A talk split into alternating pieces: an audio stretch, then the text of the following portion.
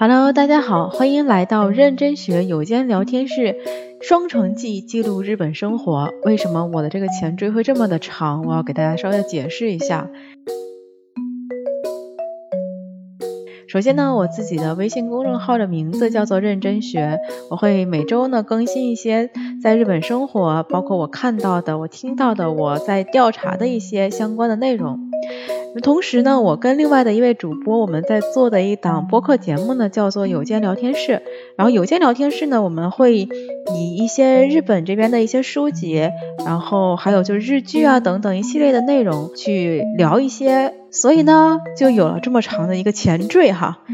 啊，放到一边去，然后我们还是来聊最近在看的这本书，是上野千鹤子老师的《女の子はどう生きるか教えて上野先生》，女生应该怎样活？告诉我，上野老师。然后在这本书的第二章，呃，讲到了一个关于这个家庭主妇，就日本的家庭主妇，还有一个叫做这个。 日本的抚养相关的这么一个内容，所以我今天呢想要围绕的就是抚养这个话题，跟大家的好好来聊一聊日本的抚养制度。那这里面我先给大家聊一聊日本的结婚有一些好玩的话题。首先，日本结婚以后呢，一般会选一个世代主，所谓的世代主有点像我们国内的这个户主的意思哈。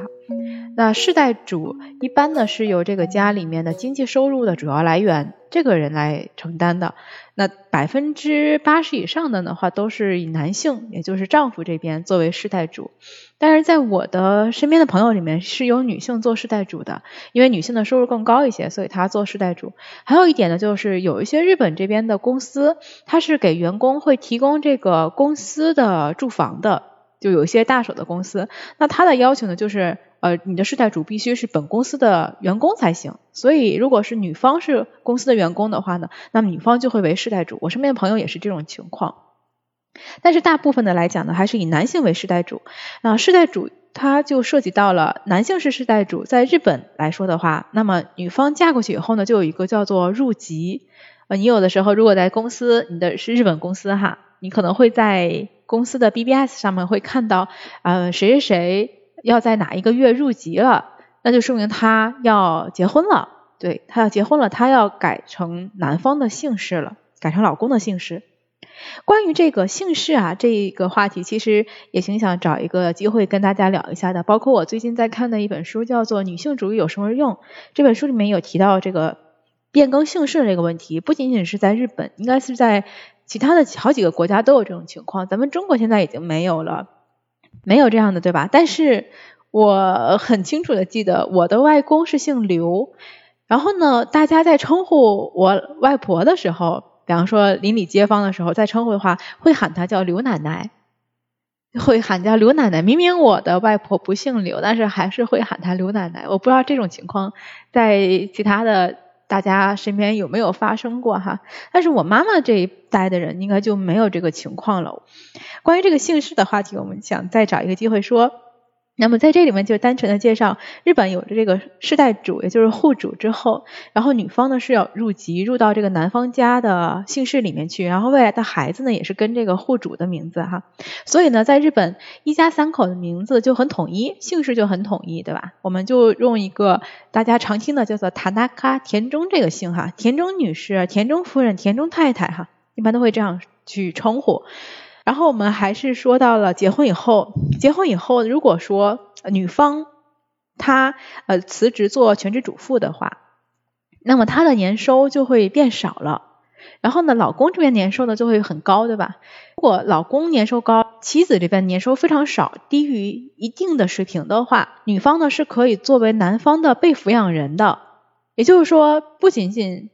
这个户主可以抚养孩子，户主还可以抚养他的妻子。他们在这种户籍关系，在这种税制关系上面的话，是一个抚养和被抚养的关系。我们先声明一下这个关系，这在我们之后讲到，呃，日本的这个税收制度的话，会有很多的相关联处。我们先说一下这种税制哈，在日本的税制里面有一个叫做抚养控除这样的一个制度。什么叫做抚养控除？刚才有跟大家说什么是抚养，对吧？年收高的这一方是可以抚养年收低的。当然，年收低的不是说啊，我只要是比年收高的这个人赚的少，我就可以列入他的抚养，不是这样。他有一条明确的这个年收线的哈。一会儿我们要给大家说一下这个红线。那作为一个全职主妇，她是年收比较少的，那她就会列入到了她的老公的抚养下。那么列入她老公抚养下的话呢，她就可以不去自己交社会保险了。就是社保还有健康保险，它都是可以不交的。嗯，大家可以理解成养老金和这个保险、医疗保险这两个是都是可以不用交。那她去看病的话怎么办呢？她也有保险，她的保险叫做国民保险。日本的国民保险呢，就是一个类似于我们国内的普通医保的感觉，就是一个呃普惠众生，就任何人都可以加入的，是一个社会福利制度。对，就无论你收入有多低，你都可以去领这个国家给你的这种呃国民保险，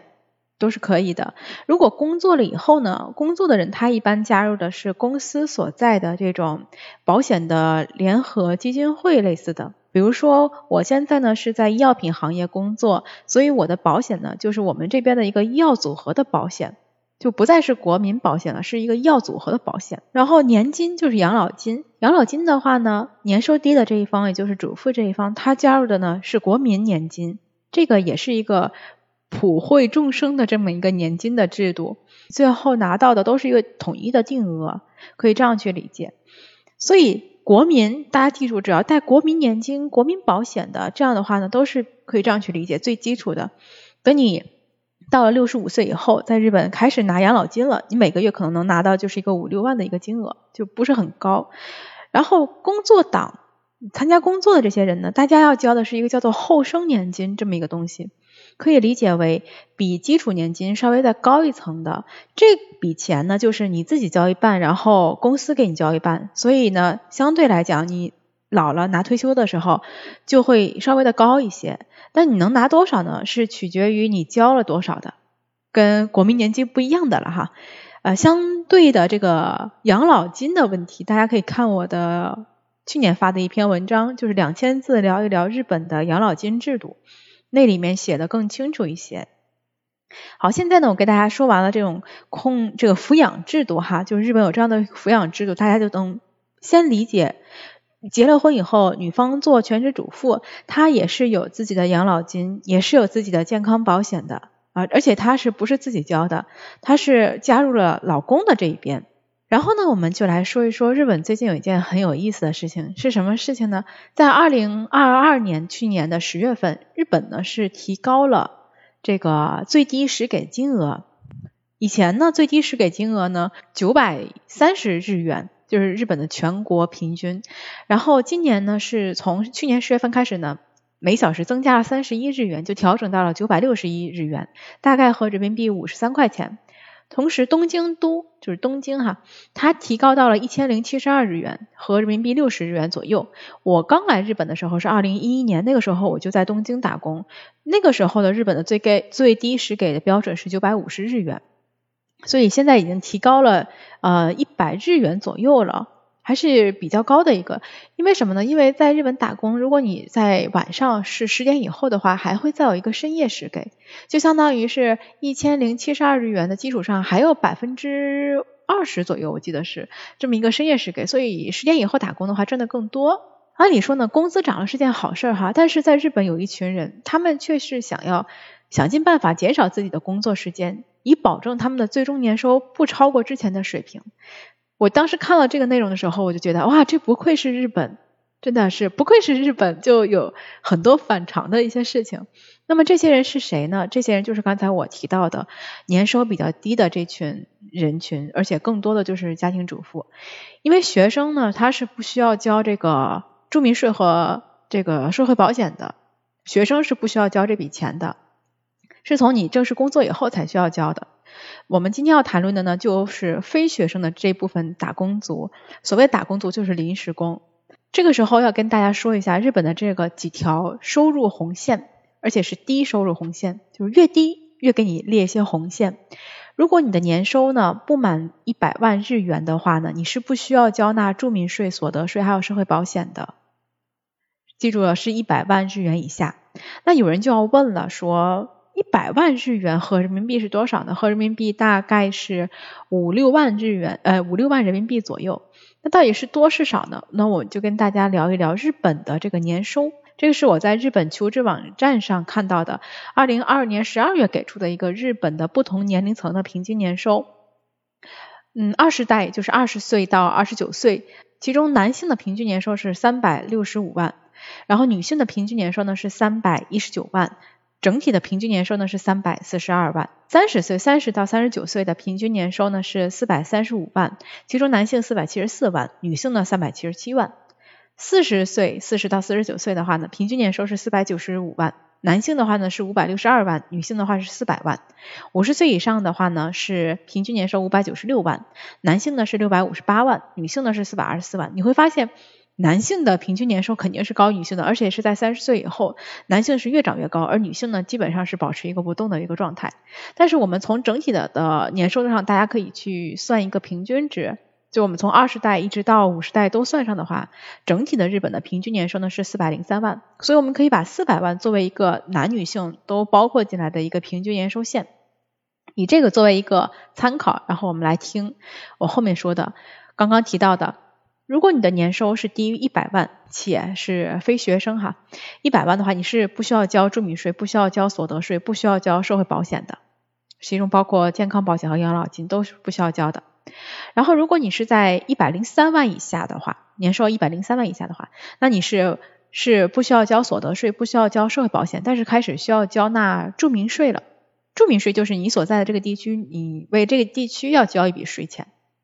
然后，如果你是一百三十万以下，就不到一百三十万，一百零三万不到一百三十万，你是需要交纳住民税、所得税，但是依旧可以不交纳社会保险。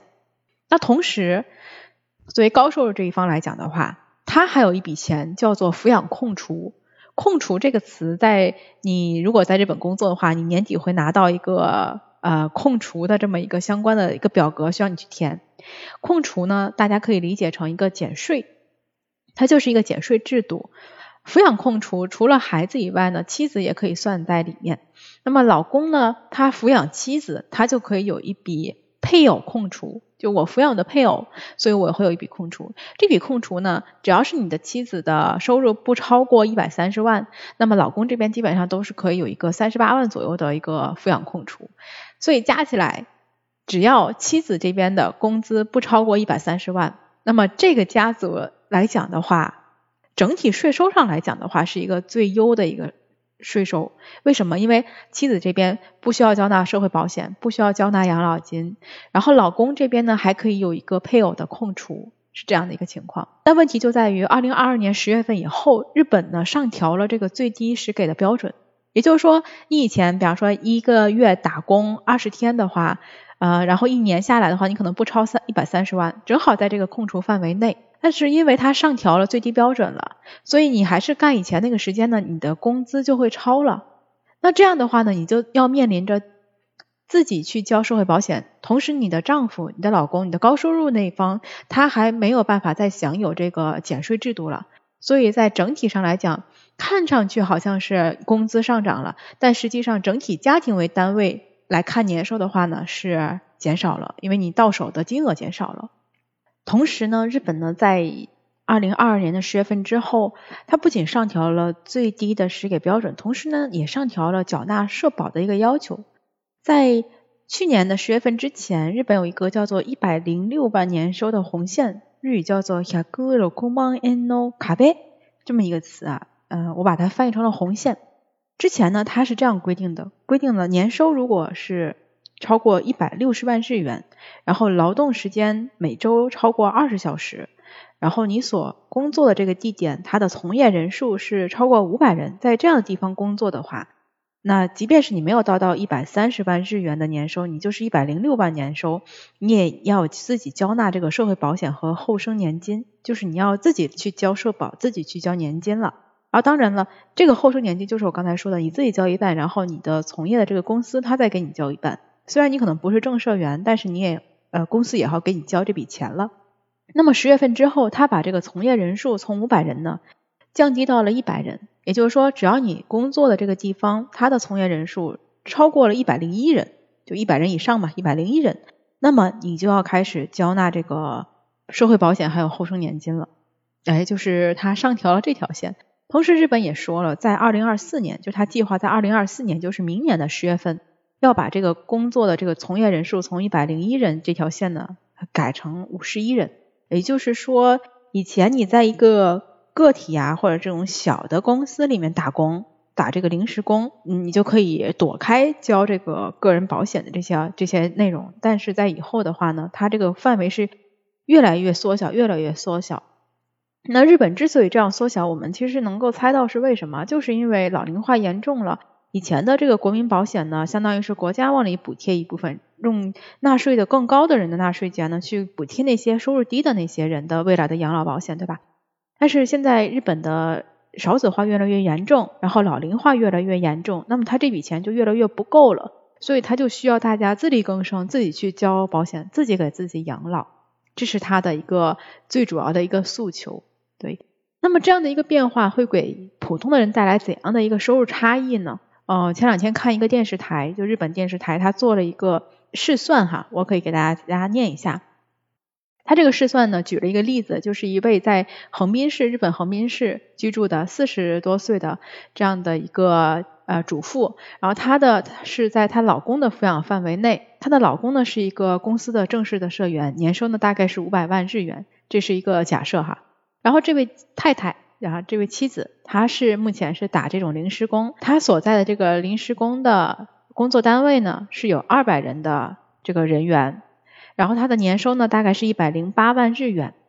在二零二二年十月份之前就更改这个制度之前的话呢，她所要交纳的是一个是公佣保险，大概是五千四百日元。然后健康保险、后生年金这些他都不需要缴纳，因为他没有超过当时那个红线。但是他需要交纳那个所得税还有住民税，这两个加起来大概是一年是一万四千日元左右。所以他的年收是一百零八万日元，减去雇佣保险、所得税、住民税，他最后这一年能够到手的金额是一百零六万三百日元，一百零六万日元吧，我们就那么说。对，一百零八万的年收，税前年收，然后到手以后呢是一百零六万，就自己缴了两万块钱左右。但是从十月份之后，他就有变化了，因为他工作的这个单位呢是两百人，对吧？就超过了日本说的这个一百人以上了。也就是说，从二零二二年的十月份之后，他需要自己去缴纳社会保险了。那么会有多少钱呢？一个是刚才说的公用保险的话呢是不变，还是五千四，这个是统一规定的哈。然后健康保险，他就需要缴纳六万块钱的健康健康保险一年。然后后生年金呢，大概会是一年会是九万六千块钱左右，小十万块钱吧。加起来的话呢，他一共要缴纳十六万日元，就是健康保险和自己的养老金。当然，他的所得税和住民税会有一些减少，因为所得税和住民税的算法呢，是用你的总体的年收减去你这一年要交的健康保险，还有这个。养老金减去这些东西以后，最后的那个金额来算你是处于哪个框架里的。像他的这种情况，他本来一百零八万，然后再减去十五万的这个呃保险，十六万的保险金额以后，他最后的到手的年那个总的收入是不到一百万的，所以他的住民税啊，还有那所得税呢是有相对应的减免的。这样算下来以后，十月份之后，这位嗯太太她能够拿到手的。最终的金额是九十一万两千日元左右，一下子呢就会少了十五万日元的收入。这个是对于这位女性来讲，她的收入一下子就会少了这么多。如果说从整体上来看，这个家庭它是少了一部分，当然对于这位妻子来讲，她未来能够拿到的养老金会多一些。这个是有优势，优势的话就是未来养老金会变多，但是。劣势的话，就是目前到手的总金额是在减少的，而且是这位女性的总金额是在减少的。大家能听懂我这句话的意思吗？就是这位女性她到手的金额是减少的，但是眼下的问题就是，对于年收一百二十万到一百五十万日元的人群来讲的话，到手的部分肯定是肉眼可见的下降了。当你的年收超过一百五十三万以后，你才能够真正的实现，就是整体的工资上涨。对你带来的优势，就是你得超过一百五十三万以上才能体现得到这一点。所以目前呢，对于很多年收比较偏低的这些妻子们来讲，这些家庭主妇们来讲的话，就是她干了和以前一样的工作，然后付出了同样的时间，但是她到手的工资是减少了的。而且在日本，我们刚才说低于一百三十万日元的一方是可以列入年薪较高一方配偶的这个抚养一栏中的。刚才我们也提到这一点，对吧？他们会有这个配偶控除，男方会有配偶控除。所以现在这些家庭主妇们打临时工的这些主妇们，他们就要绞尽脑汁的去想如何能够不超这条线。首先是尽可能的不超那个刚才。我们说的一百零六万那个条线，就自己可以不缴纳社会保险，这样的话可以省去十几万的这个缴纳的金额。那么第二个就是自己的整体年收不要超一百三十万，因为超过一百三十万以后，一个是他的配偶的控除也会减少了，同时呢自己还得交纳社会保险。然后在日本你会发现一个很有意思的现象，如果你是在这种雇佣了很多临时工的这样的店铺里面打工的话，你的老板一定会。担忧就是每到了年底的时候，他都要面临着有很多能打工的人、有时间打工的人，但是他们来不了，就是因为他们要计算自己这一年的年收不能超一百三十万。有的人可能就马上就要超了，所以他只能申请十二月份就这一个月不打工了，以减少自己可能会超的这一部分。然后呢，就会出现明年年底的时候会比较忙，快到了那个正月了嘛。日本这边，尤其是餐饮店也会比较忙，可是呢，能打工的人呢却在减少，所以对于老板们来讲的话，他算这个时间也是算的非常的头疼。然后对于主妇们来讲的话，大家算这个工资也是算的非常的烦恼。当然有人会说了，为什么这些人想不开呢？甚至我能想到有些人会说，就是家庭主妇们是不是不想工作，所以才用这样的借口啊，让自己少工作一些，反正他们的老公可以赚钱养家嘛。就真的是这样吗？就是这些主妇真的是宁可自己的收入调低，也不想从老公的抚养人中拖出来，这真的是他们自己的一个选择吗？以及日本对于家庭单位的这种征税制度和减税制度又是怎样的？这两个问题呢，因为比较多，我在一期节目里面没有办法完全的说明白，我可能还需要再用一期的节目来给大家说一下日本的几个征收这个税收对于低收入这个人群征收税收的一些红线问题。嗯，如果大家感兴趣的话呢，大家可以再听我后面的节目，以及我所有的今天的内容呢，其实是写了大概有两千多文字的这么一个文章，我已经发了两篇关于日本的这种税收制度的一个文章，大家可以去我的微信公众号搜一下“认真学”这个名字，可以看到我写的两篇文章，呃，文章里面有配图，可能更好理解一些。那以上呢就是本期的一个节目，然后在下期节目中呢，我会结合我现在看的这本书，就上野老师的这本书，他也提到了，他说抚养是一个陷阱，嗯，这个我当时看的时候也是让我觉得耳目一新的一个观点，然后我们在下期节目中会跟大家再详细的聊一下。那本期节目就到这里，感谢你的收听，这里是认真学有间聊天室，我是 Siki，我们下期节目再见。